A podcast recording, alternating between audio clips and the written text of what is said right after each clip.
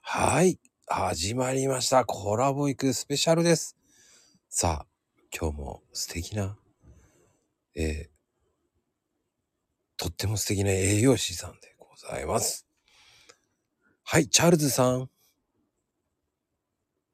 なんで返事しない私 いや、なんかめっちゃ、なんか素敵な紹介されたと出にくいと思って。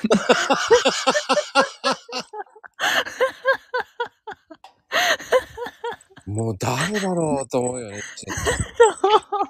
誰だよ、チャールズさんって、と思うよね。もう待った、待ってみた。待ちすぎだよと思ったよ。誰も返事しなかった。いや、でもどうですかこう、そろそろ年末になってきてるけど。うんうん。なんか、年末の思い出とかありますか年末の思い出ね。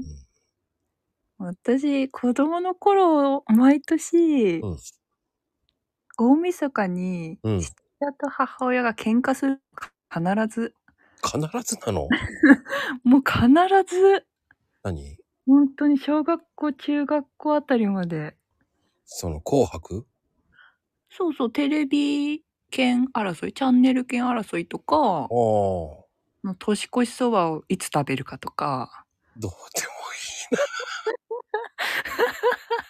もいいなもうもうそれでなんか最悪な大晦日を過ごすっていううんなんだよテレビ買えばいいじゃんもう一台と思うよねえー、あのボクシングとさ「紅白」とどっち見るかみたいな話になってああうん今はもうなくなったけどやっぱ毎年妹と「え今日大丈夫怒ってない」みたいな やり取りをする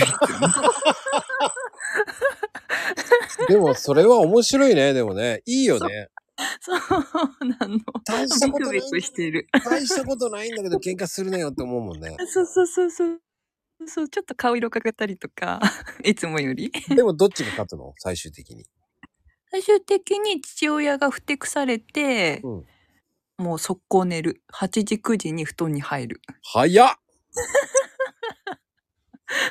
早っそうなの。もう、除夜の鐘聞けって思うんだけど、聞かないよね。そんで、ふてくされて寝ちゃうんだ。ボクシング見れないから。そうそうそうそう。とか、年越しそばを、父親は変な、何、こだわりで年越す時に食べるんだみたいな。。でも寝ちゃってんでしょだってうん、寝てる。じゃあ食べれないじゃん。えー、ひでくれもんでしょ困ってんの。はい、ありがとう。はい